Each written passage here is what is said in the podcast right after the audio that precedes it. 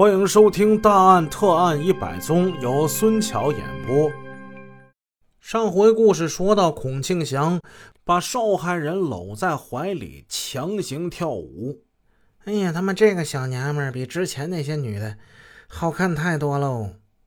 这次其实已经是第二次孔庆祥尾随陶晚秋了。第一次他跟人家的时候，人家当时在水泥厂的商业街那儿。他没能得手，嗯，这回这机会呀，可不能错过。一路奔波几十里，嗯，这次啊，真的把这小娘们儿们搂在怀里了。哎呀，哎，他淌着哈喇子，舌头伸多老长，他高兴的简直怀疑自己是在做梦。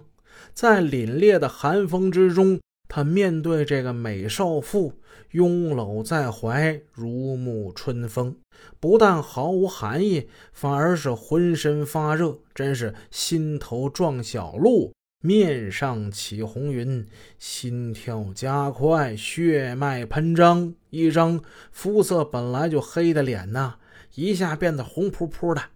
随着舞步的加快，这血往上涌。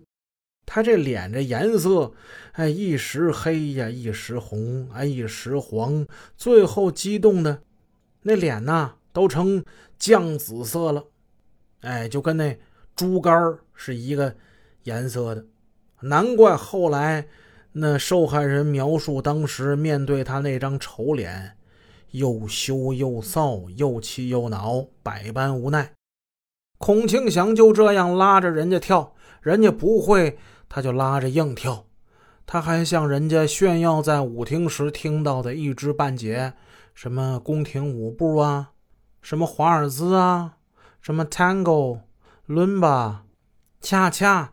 他一边说，一边还演示着高抬臂腕，向前后退，力求标准。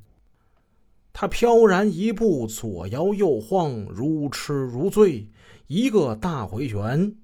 一个左正蹬，一个溜边腿，哇！他那动作极其飘逸。只见他那大分头随风摆动，夸张的大幅步旋转起来了。他忙得不亦乐乎，已经把这二三十平方米的冬日麦田给踏得尘土飞扬了。孔庆祥恨不得把这几年学到的跳舞本领一件件的给面前这美女一一展示。他这一欢天喜地的瞎忙活，可苦了受害人，弄得受害人觉得今天受到了天大的侮辱。他不知道这个流氓劫匪到底要搞什么花样摆弄他。折磨了一阵之后，孔庆祥。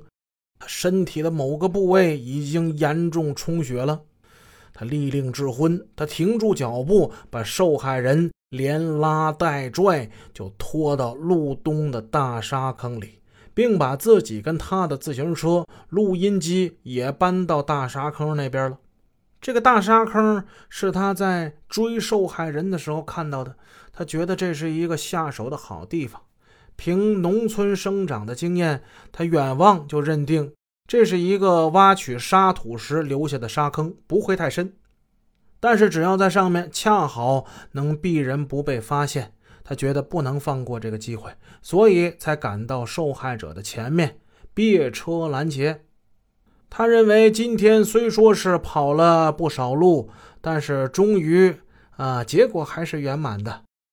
哈哈哈哈哈。啥结果是圆满的呀？他就是把受害人给强奸了呗，自己干了龌龊事还不罢休，临走的时候把人家自行车、双卡、录音机还有大围巾也都顺走了。陶晚秋不停的央告哀求，希望能把那录音机给留下，那是他的陪嫁。这回带回来呢，是来码头镇修理的。你把他带走了，我不好跟家人交代呀。哎，不瞒你说呀。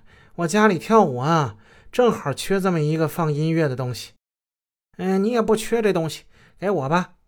这臭不要脸的就把人家录音机给抢走了。临走的时候，他骑一辆自行车，扶一辆自行车，他也算是一平衡高手。他直接骑回了孔家坟村，将受害人抛在寒风之中凌乱。回家之后，他也想说公安局会不会找上门来呢？又一想，哪那么容易呀？所以抢来的车、录音机，他根本没有出手，围巾呢也没动。要说一点没有防备，也不是。他平时就不安分，家里出门的时候呢，都会带一把刀。这次他把这两尺多长的杀猪刀，可是磨了一整晚呢。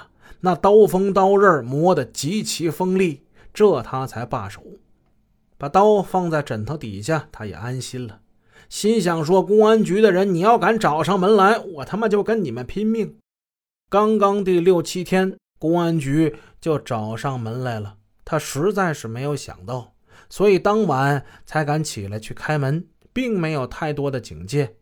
但看到生人，猜到这肯定是公安局的人找上门来了。他胆子很大，负隅顽抗，最终被擒。说到自己大意失荆州，孔庆祥。直跺脚，他其实根本没想到，他犯了抢劫、强奸如此大罪，他能逃脱惩罚吗？按他这次胆大妄为的行为和受害人提供强奸时那熟练动作，可以分析出他绝非初犯。他在跟踪受害人的过程之中，就选定了强奸的中心现场，手段老练，应是一个惯犯。但是警方要他交代还有没有其他罪行时，他的口封得极严。虽说是多次做工作，最终他死活不开口，真是神仙难下手啊！警方因不掌握另外的证据，故几近余罪一说，也只好作罢了。但只这一次，他已是大罪。